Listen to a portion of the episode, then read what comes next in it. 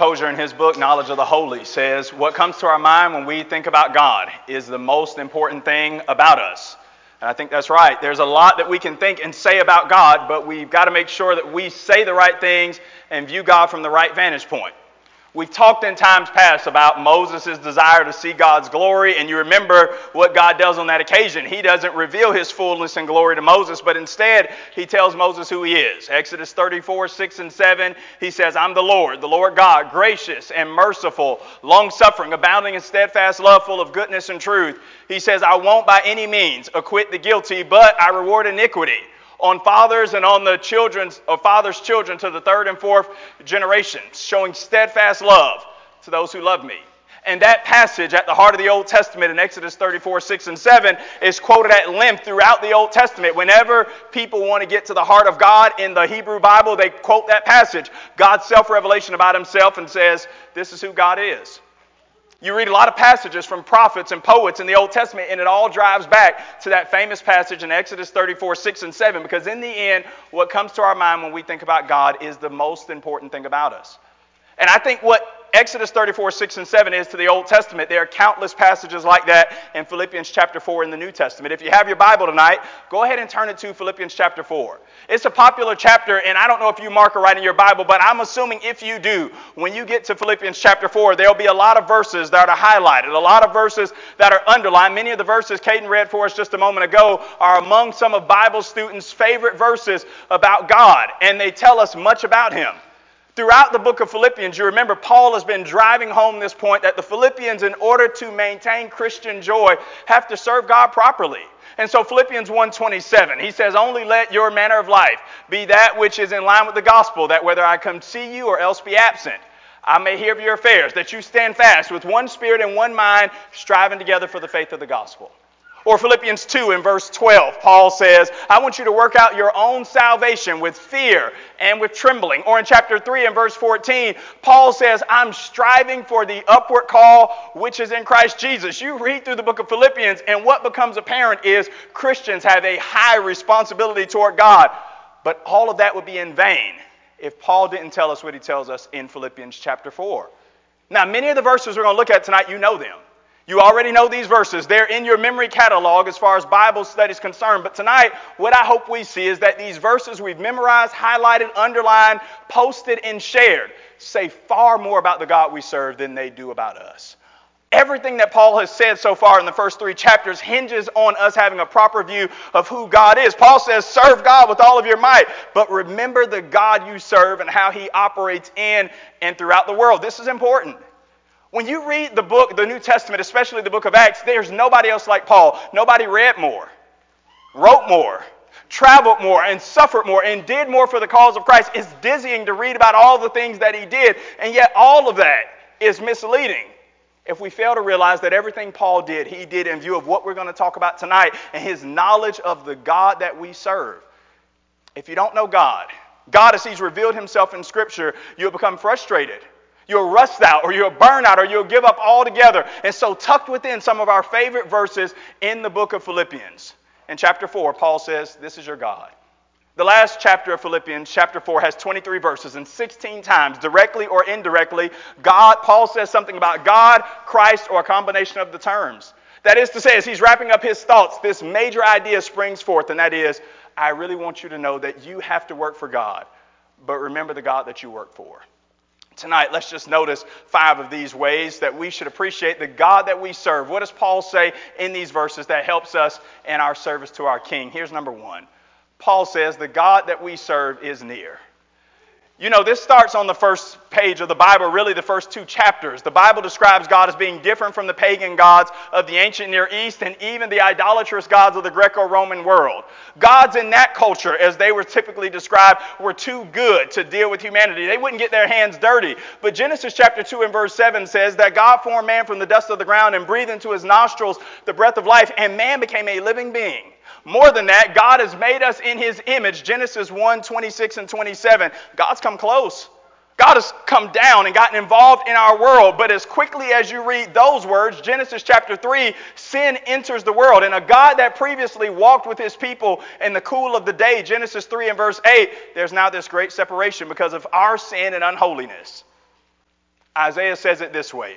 Behold, the Lord's hand isn't shortened that it can't save. His ear isn't heavy or overburdened that he can't hear. But your sins and your iniquities have separated you from your God. And yet when Jesus comes into the world, this is a game changer. It changes everything. And so John 1 and verse 14 says that the Word became flesh and dwelt among us, and we beheld his glory. Glory is of the only begotten of the Father, full of grace and truth. When Jesus put on human flesh and blood and came to our world, God came near to us in a way that previous generations have never known and could never know. And in Philippians 4, Paul says God's near. Would you notice in the text three times in three different ways, Paul says God's near. Notice Philippians 4 and verse 5. Let your reasonableness be known to all men. The Lord is at hand. Notice Philippians 4 and verse 9. He says, those things you have both learned and received and heard and seen in me do, and God, the God of peace will be with you. It's not just that God shows up. Paul says he doesn't come empty-handed. He comes bringing peace. And then in verse 23 of Philippians chapter 4, the grace of our Lord Jesus Christ be with your spirit. God is present with his people. This is an idea throughout the New Testament. God is near us or at hand, James 5 and verse 8. The God of peace is with you, Romans 15 and verse 33. And his grace will strengthen, comfort, and establish you, 1 Peter chapter 5 and verse 10. Paul says, your God is near and close. As far as application goes, there are at least two that we can make. Number one, God is near. That means Jesus is near or could be coming soon. That's what Paul could mean in Philippians 4 and verse 5. And Jesus says, that day and that hour, no man knows, not even the angels in heaven, but the Father only. Mark 13:32. Jesus is nearer to coming back now than he's ever been before. And yet there's another aspect in which God is near to us, and that is that he dwells within us as his people.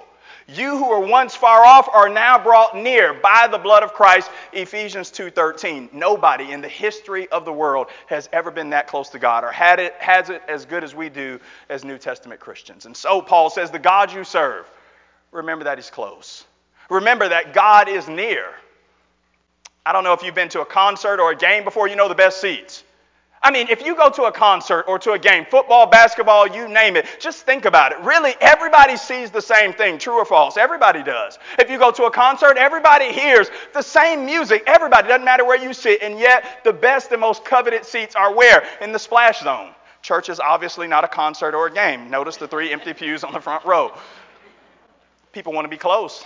They want to be right up on the action for some reason. It enhances the human experience because people say, I'm right up on the action. I'm right there where things are taking place. Yes, everybody's experiencing it, but I'm doing it to a greater and more intimate degree. And yet there's something even better than that. If you were given backstage passes where you could go in and actually talk to the person that was going to be playing in the game or the individuals that are going to be performing, that'd be even better than the seats. You get to know them in a way that nobody else in all the stands would. Paul says, Christians, you have backstage passes. In him we live and move and have our very being. We're his offspring, as your own poets have said. Where God's near to us, and we can find him if we feel after him and search for him. Acts 17 and verse 27. Nobody has it any better because God has chosen to come near to us. This is both a cause for rejoicing and for caution. It's a word of caution to Christians to say, live the right way. Be God's person because God is not far off and aloof. Don't be like the foolish man in the parable in Matthew 24 who thought his master was gone away on a long journey and began to mistreat the servants, and his master will come and beat him, chop him into pieces, and feed him to the adversaries. Remember, God's near. But it's also a cause for rejoicing because you don't do life alone. At least you don't have to. He won't abandon us or forsake us because he's with us, Hebrews 13 and verse 5. And Paul says, the God that we serve is near. If you still have your Bible open, notice Philippians 4 and all of the imperatives that Paul gives. This reality fuses everything else that Paul says. The reality that God is near fuels the rejoicing that he mentions in verse 4. It helps us to live the reasonable way that he mentions in chapter 4 and verse 5. It is the fuel for the prayers in verse 6 and the peace that he supplies in verse 7. It's a part of the good things that we're to think in verse 8 and all of the things that he says we're to do in verse 9. All of those things are fueled by this one grand reality. The God that you serve, he's near and close to you. The God we serve is near. This is true. It's always been, but it's for us in a different light. You know, people in the Old Testament, they knew about God's coming and being involved in our world, but they didn't know it like we do. Moses had the instructions. They built the tabernacle, and Exodus 40 and verse 34 says his glory came and filled the temple. But only certain people could get that close to God. Only the priests, those from the tribe of Levi, not anybody else. When Solomon was done constructing the temple, 1 Kings 8, 10 through 11, God's glory and clouds ushered in and filled the temple with his glory. And God was present there in the temple, but not everybody was able to experience that. And then you get to the new covenant. And the Bible says that we as Christians, collectively and individually, are the temple of the living God. 1 Corinthians 3:16, 1 Corinthians 6:19. And God comes in and every one of us can be as close to God as we desire. The distance is our problem, not his. You draw near to God, he'll draw near to you. Every single time you take a step closer to God, every single time he takes one step closer to you. God is near, James 4 and verse 8. You draw near to God, he'll draw near to you. And before Paul gets to any dues, any duty, he says, I want you to know something about God. He's close. Here's number two.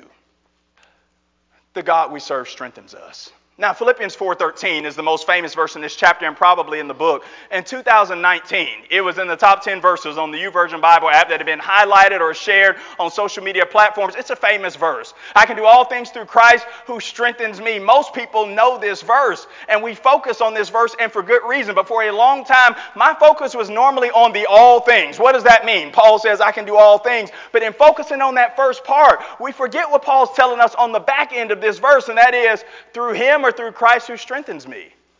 The things that God would have his people to do, he always equips us to ensure that we can accomplish them. The God we serve strengthens us and equips us to do the things that he would have us to do. You know how some people view the Bible?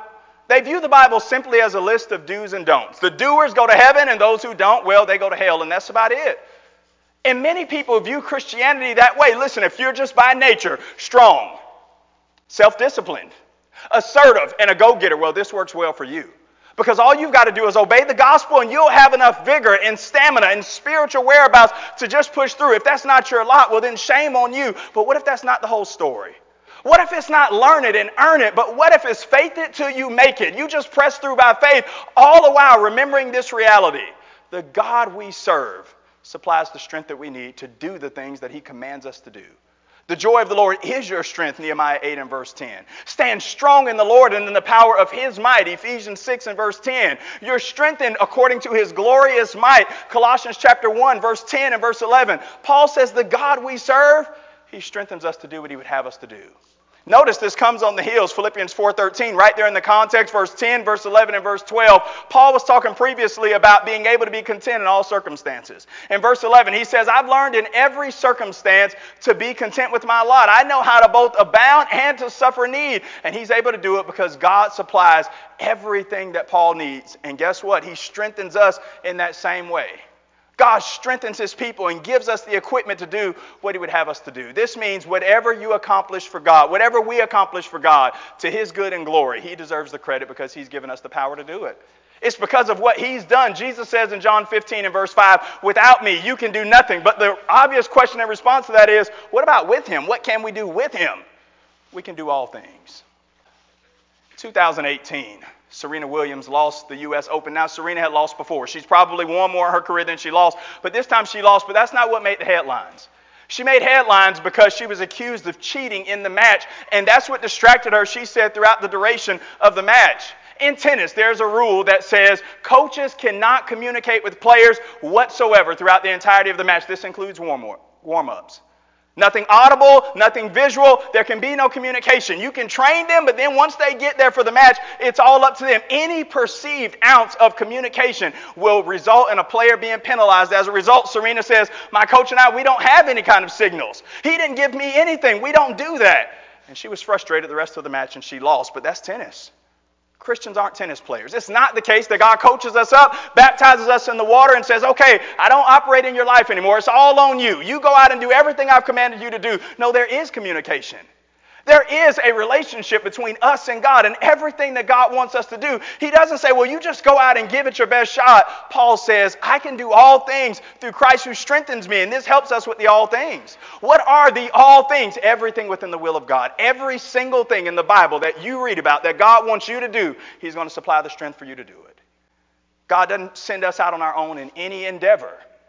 And this is a gut check for every Christian individually and us as a congregation collectively. Because the question we should be posing is this: as we think about accomplishing great things for God, have we set our sights in our lives as individuals and as a congregation too low?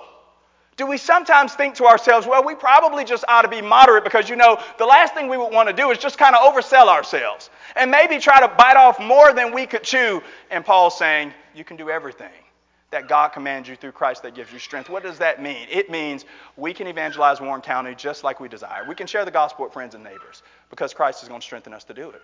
It means we can read the Bible, study His Word, and learn Him, not perfectly, but thoroughly. It means we can pray to God and raise up children to be faithful soldiers that are shot out as arrows into a world that desperately needs to hear the good news. We can do it. It's not because of us, but because of Him and through Him.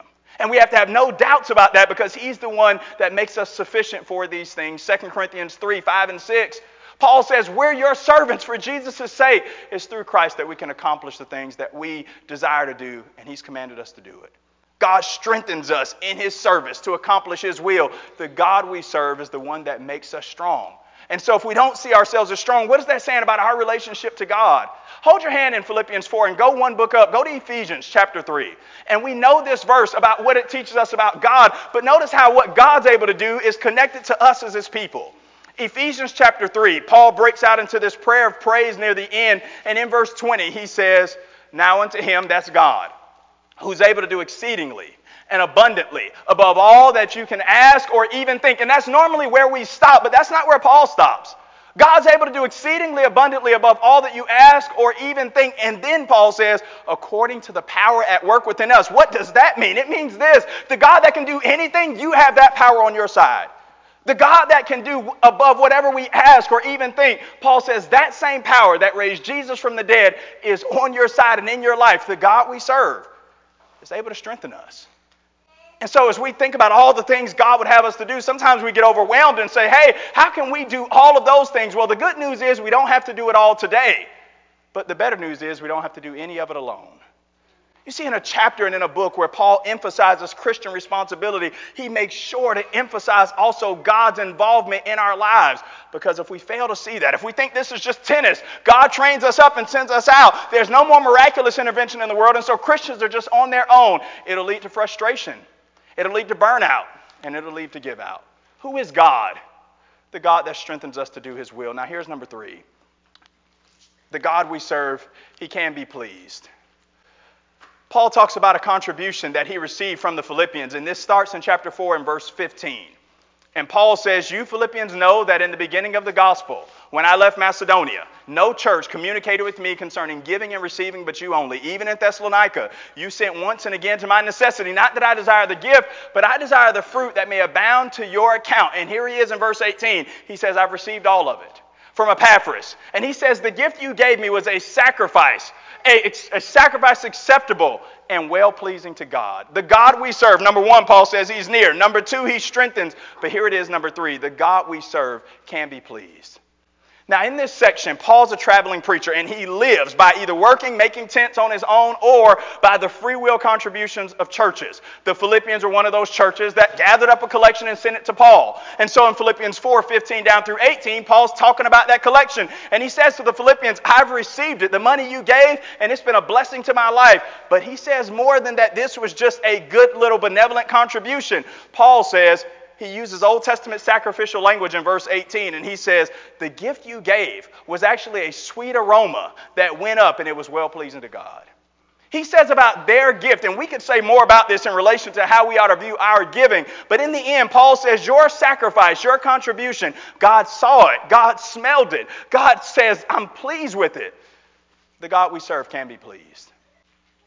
You know, if this is all we could say tonight, it lift heavy burdens off many of God's people. Do you know that the God you serve can be pleased and can be satisfied? I've known people that have had domineering fathers. You know the type, hold the flashlight, you can never hold it in the right place. Clean your room, it's never clean enough. I worked for a man, it didn't matter what I did. It didn't matter what I did. He had laser vision. He would always find a fault. You know what it's like to be in that situation no matter what you do. You can't make this person happy. You're never going to get it right. You've always missed the spot. You've always left something undone. You know the fear and the trepidation that follows people in that circumstance. And our problem is we transfer that same kind of thinking onto God, and we live our entire Christian lives crippled by the fear that we might let Him down and fail Him, because in the end, He's a hard taskmaster which can't be pleased. And Paul bursts this verse on us in Philippians 4:18. He says, Philippians, you gave gave, and that was great, but more than that, God was pleased with it. You can run the references on this word in the Greek in the New Testament, and what you find is it's more than just this. It's all over the place. I'm going to quote some of the verses to you. You can go back and read them or maybe follow along and write these in, but turn your Bible to Colossians chapter 3. And notice how many times in the New Testament God will say, I want you to do this through Paul or some other inspired spokesman, and he'll quickly follow that up with, hey, if you do this, God will be pleased. So Colossians chapter 3, Paul's giving these house rules, and then in verse 20 he says, children, obey your parents in the Lord. And we sometimes leave this part off, but Paul says this is well-pleasing to him. Children, obey your parents, because when you do, it's well-pleasing to God. That matters. Hebrews chapter 13. Hebrews chapter 13, and notice verse 16. Hebrews 13:16, the Hebrew writer says, hey, do good and don't forget to share, because with these types of sacrifices, God is well-pleased. He says God equips you in Hebrews 13 and verse 21 to do his will and work that which is pleasing in his sight. And twice in Romans 12:1-2, God is described as the one who we serve, and our bodies as a living sacrifice is acceptable. They're acceptable to him. Christian, the God you and I serve, he can be pleased with us. He can look down on our efforts and smile on the things that we do. He can be satisfied and pleased with us. I don't know how many times in your life you feel like your strides in the effort of righteousness ultimately amount to nothing. You see other people doing so much more. I don't know how many times Christians have said to me, maybe people have said this kind of thing to you too. We'll talk about Christian service, we'll preach a sermon about duty, and somebody will say, well, you know what, we can never do enough. That's not true. God never says that. Well, you can never do enough. What if it's the case that God doesn't want to add more onto our plates, but what if he just wants us to manage the plates we already have? What if God right now is satisfied with the efforts and strides you're making in Jesus, and the God you serve can be pleased? That would revolutionize your Christian service and mine if we really believed it. What if God's not out to add one more thing onto you or see you do one more thing, but just like he told the church at Thyatira in Revelation 2:24, what if he says, on you I'm placing no other burden? You say, my life's busy. Right now I can only read one chapter of the Bible a day. I wish I could do as much as other people. What if he's pleased? You say, I'm praying as much as I can, and you know what? I'm busy, and in between breaks and changing diapers, I'm communicating with the Lord. I could do more, but what if he's pleased? What if you personally can't do every Bible study and baptize everybody, but the one person you're working on, whether they're already a Christian or somebody you're trying to help to remain faithful, you say, I wish I was doing more, but what if with those efforts, God's already pleased with you? Imagine being a Christian in the church at Philippi. You throw your 2 denarii in the plate. Epaphras takes the gift to Paul. You saw rich Lydia and the Philippian jailer with his good job. They gave much more. The letter comes back. Somebody stands up, reads the book of Philippians. You thought you just threw in 2 small coins. And Paul says, with your sacrifice, God was well pleased. Who has despised the day of small things? Zechariah 4 and verse 10. God has not. We serve a God that can be pleased with our efforts. And when we learn that, it doesn't make us want to do less. This isn't an argument for biblical minimalism. It invigorates us to do far more. Twice in Jesus' life, heaven breaks its silence. In his baptism, Matthew 3:17. And on the Mount of Transfiguration, Matthew 17 and verse 5. And you remember what God says, this is my beloved Son in whom I'm what? Well pleased. And nobody in the world who believes the Bible struggles to believe that reality. Of course he's pleased with Jesus. He did everything right. John 8:29. His sacrifice was the sacrifice by which God forgave everybody's sins under the old covenant and under the new. His sacrifice was the answer. Of course God's pleased with Jesus, but not with me. But the New Testament is saying, don't you see, that if you're in Christ, you can insert your name there as well. You are my beloved son or daughter, and in you, I am well pleased. It's not because you've done everything right, but because he has. I don't know how many people I've studied the Bible with. They got one foot in the baptistry and one foot out, and they say things like this. I need to obey the gospel. I know I'm a sinner. And if I die, I go to hell right now. It's not an intellectual issue. Their problem is this. When I obey the gospel, I will probably disappoint him. I may not do it all right. And my response is always, you won't, but he will. And he can be pleased. God can be satisfied with us. And it can encourage the way we live. The famous writer Edgar Allan Poe, famous poet, was known as the man who never smiled. The best you get is this kind of cheapish smirk that he's wearing on his face in this picture. It's the best he can do. He's been known as the master of the mean mug. He's the one that just could never smile and get anything across. You just look him up, and these are the kind of pictures you find. I'm not telling you tonight that you can Google God, but if you could, you would see a picture of your God smiling. I don't know who's the grouchiest dude you know, or dudette. I guess girls can be grouchy too.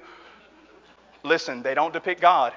You don't serve a grumpy God. You serve a good God. He's not grouchy, but he's gracious. Zephaniah 3:17 says he'll quiet you with his love. He rejoices over you with singing. Why would he do something like that? Because he's pleased. I don't know if we view God as gritting his teeth and merely putting up with us, but Micah 7 and verse 18 says he does not retain his anger forever.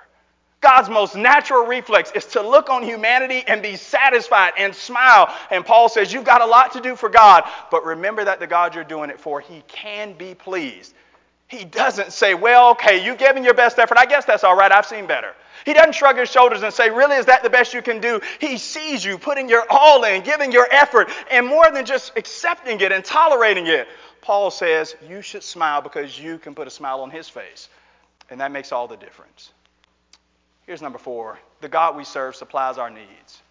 Philippians 4:19, you know this one. This is another one. And my God will supply all your needs according to his riches and glory, which is in Christ Jesus. The God we serve is close to us. The God we serve is a God that will strengthen us, and the God we serve can be pleased. But here's the 4th one. God supplies all of your needs. Now, he had done this for Paul through the Philippians, through the money that they gave. But Paul wanted them to know, hey, it's not just about me. God supplies everybody's needs that serves him. It's not just me. I'm glad you all gave for my needs, but God will supply all of your needs as well. It's who he is. In 2 Corinthians 9 and verse 8, Paul's talking about giving. He says God loves a cheerful giver. But then in verse 8 of 2 Corinthians 9, he says, and God is able to make all grace abound toward you, so that you always, having all sufficiency in all things, will abound to every good work. What does that mean? It means that you give benevolently and richly to God, and God will see to it that you always have everything you need. And he's even kind enough to throw in a few wants on occasion. The God we serve supplies all of our needs. It means Christians lack no good thing, Psalm 84:10 and 11. It means that you can bank on the God we serve to continually supply us and equip us, and his cup never runs empty as he continues to pour blessings into our lives. Look at Psalm 37. Look at Psalm 37 and notice what David says as a cross-reference to what Paul writes in Philippians 4:19. Psalm 37 and verse 25, because there are some people tonight probably wondering if they've got enough in the tank to serve God. And sometimes our fear and our worry about our earthly circumstances actually cripples our service to God. Listen, I've got no time to think about serving the King. I don't even have the necessities to get through life. I'm not sure that God's going to carry me through with the things I need to get it done. In Psalm 37 and verse 25, David writes one of the most shocking verses in all of the Bible, and it actually puts God on trial and puts him to the test. Psalm 37:25, David says, I've been young and now I'm old. David surveys his whole life and he says, yet I've never seen the righteous abandoned nor his seed begging for bread. David says, I've seen a lot of things. I've been young and now I'm old. I've never seen God disappointed or let his people down. He's never in over his head. He never promises more than he can deliver. Jesus says twice in the Sermon on the Mount, Matthew 6:8, Matthew 6:32, God knows what you need before you ask. Because the God we serve, he's just in the business of supplying our needs. It's what he does. Every good and every perfect gift comes down from the Father of lights, and with him there's no variation or shadow due to change. It means God's been supplying your needs up to this point, and you can bank on it and count on it. He'll supply them in the future. It's just the way that he operates. And as you serve God, you don't have to hold back or let your mind be distracted by all of the things that you feel like you won't have. You can trust him, Paul says. He will supply. Because that's who he is. He pours into his people benevolently so that we can serve him freely. The God we serve is a God that supplies our needs. But this isn't just about physical things. Food, shelter, and clothing, of course. But there's also the spiritual. In Ephesians 1, Paul lists the catalog of spiritual blessings we have in Christ. There's election, Ephesians 1:4. Adoption into the family, Ephesians 1:5. He makes us accepted in the beloved, Ephesians 1:6. The forgiveness of sins, Ephesians 1:7. The Holy Spirit in our lives as a down payment on the glory to come, Ephesians 1:13 through 14. Those that serve him lack no good thing. Paul says God will supply all your needs, and he does it according to his riches and glory, which is in Christ Jesus. The Christian can serve God faithfully so long as he or she remembers the God I serve, he really does have my back. He really does pour into my life and bless me with every good thing. And I can breathe a deep sigh of relief because while the world is frantic and fearful and worried, I can rest in confidence that he supplied my needs spiritually, but he also does that physically. And because of that, I can throw myself fully into his work. How does God do this? Here are a few ways. Sometimes God does this through his servants. other Christians. God puts people in your life to bless you in ways you can't imagine. Paul was afraid in Corinth because they were thinking about killing him. And God says, Acts 18, 9 and 10, Paul, don't be afraid. I have much people in this city. No harm will come to you. Sometimes God pours into your life. He puts the right people around you at the right time who are his people, and his resources are in their hands so that they can bless your life. But sometimes God does this through strangers. Paul, you will go to Rome. And God made the Romans pay for it. Paul went all the way scot-free. I don't think it was a Royal Caribbean cruise in Acts 27, but Paul got there free. God used the Romans to get Paul exactly where he wanted him so that Paul could preach the gospel in the heart of the Roman Empire, and he made the Romans foot the bill. God can supply our needs through strangers. They don't have to know God. He owns the whole world. Psalm 24 and verse 1.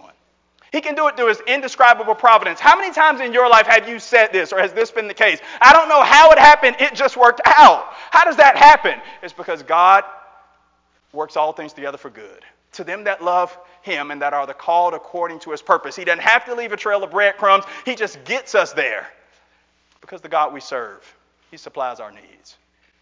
Here's the last one.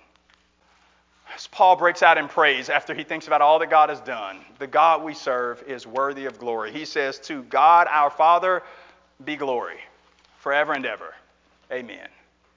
The God we serve is worthy of glory. It's what Isaiah says the seraphim cried in Isaiah 6 and verse 3. The whole earth is filled with his glory. In Revelation 5, 12 and 13, Jesus is described as being worthy of glory, honor, and praise. And the God we serve is worthy of it. Now, when you read the New Testament, a lot of times you read the word glory. It's a Greek word doxa, and it can mean several things. Sometimes glory in the Bible just means brightness or radiance. And God is glorious, and there's nothing you can do about that. So when Paul says give God glory, you don't give God any more brightness or glory or radiance than he already has. He just is that. He didn't ask for our permission to be that. He just is that. But what about these passages? When Paul ascribes glory to God, sometimes in the New Testament, the word glory means worth or estimation or value. Paul is saying, when you think about God, make sure that you put him in the right category with the right price tag, because the God we serve is worthy of glory. It's like your family having a yard sale and somebody not knowing any better. Maybe a child in the family comes up and they say, oh, this is an old dusty book. We ought to throw this out there for $1. And it's the family album. And you say, that can't go out there. Oh, this old raggedy watch, it can go for $2. No, that's my granddaddy's watch. You don't know the value of it, but it's worth a lot more than the average eye can give it in its estimation. And Paul says, when you think about God, make sure that you give him his glory, because he's due it and he's worth it. The God we serve is worthy of glory. It means every time you sing to him, you sing your head off, because you realize he's not like us. He's different. His glory is higher than the heavens, and he's worthy of it. To God be glory forever and ever. Amen. That's what Paul wants us to focus on. Hedonism is the idea that the lives that we live, you don't have to be a Christian. There are hedonists in the world, and their view is everything in life is about pleasure. And John Piper, I don't know when he started writing about this, but maybe in the 80s or 90s, he started writing about what he called Christian hedonism. And what Christian hedonism is it's this idea that God's greatest desire, which is to be glorified, and the human's greatest desire, which is to be happy, are ultimately one and the same thing. Piper says, in the end, God is most glorified in us when we are most satisfied in him. God gets the most glory from us when our true happiness and our true self-worth comes from him. Those two things are one and the same. Once you and I realize that we are put here to glorify God, and glorifying him becomes our chief aim and our chief virtue, it's at that moment that we're Christian hedonists, and the world can't take our joy, and we finally realize what we're made for and who we're made for, and we give God the glory that he's due. You see, Paul says the God we serve is worthy of glory. Don't ever cheapen him. Don't ever cheat him of it. Give it all to him and ascribe it to him. But there's something better. As we close, turn your Bible to Romans chapter 8. This morning we looked at verse 18 and what it teaches us about the fact that the sufferings of this present time isn't worth comparing with the glory that will be revealed in us. And you think about all this greatness and glory and grandeur, so much so that Moses couldn't come near to see it or he would die. But Paul says, I've got great news for you. Because God is glorious, and because God is great, and because God is near, nobody gets this close to God without getting some of the glory themselves. And so Romans 8 and verse 17, Paul says, if we're sons, then we're also heirs. Heirs with God and joint heirs with Christ. If we suffer with him, we will also be what? Glorified together with him. As we come into God's presence, our value increases. and we become everything that God would have us to be, image bearers that also share in his glory. You know, the Christian life is one of duty. We've been saved to serve. And Paul, throughout the book of Philippians, drives at this point. I want you to live a life that's worthy of the gospel. Work out your own salvation with fear and trembling. Strain like a runner toward the finish line in such a way that you lay hold on the prize for the upward call of God in Christ Jesus. But Tozer is right. What comes to our mind when we think about God is the most important thing about us. And if I think, I'm serving a taskmaster which can't be pleased. A God far off and disconnected from my life. A God that's given me a laundry list of things to do but wants me to accomplish it in my own strength. And a God who in the end is just pretty average and not worthy of glory. My service will reflect the same. Low views of God don't lead to high views of service. But what if we really drink deeply tonight from Philippians chapter 4? And what if he's right up on us and in our lives? And what if everything God wants you to do, God equips you to do? What if God can be pleased? What if just being a faithful mom or dad or co-worker or caretaker is really enough and he smiles on that? And as you have time and opportunity, you can broaden your horizons and do more. But what if he's pleased with your station in life right now and supplying all of your needs? And as he supplies them, you continue to attribute glory to him. What if that's the God we're serving? If it is, and I'm arguing tonight that it is, it'll change the way that we live our lives and ultimately the way that we serve him. Paul says that Christian service begins with responding to the gospel of grace that Jesus extends to us in Christ. Jesus is the Son of God, and if you believe that, you can turn from your sins, confess your faith in him, and be immersed to have your sins forgiven. And when you rise from the waters of baptism, he'll say the same thing to you that he said about his son when he did the same. This is now my beloved son or daughter, and him I'm well pleased. If you need to do that tonight, we'd be happy to be witnesses to that or to help you in your endeavor to obey the gospel. If you have done it, and we can pray with you or pray for you. God will strengthen, God will supply, and most often he does it through his people. Let us help you tonight while we stand and while we sing.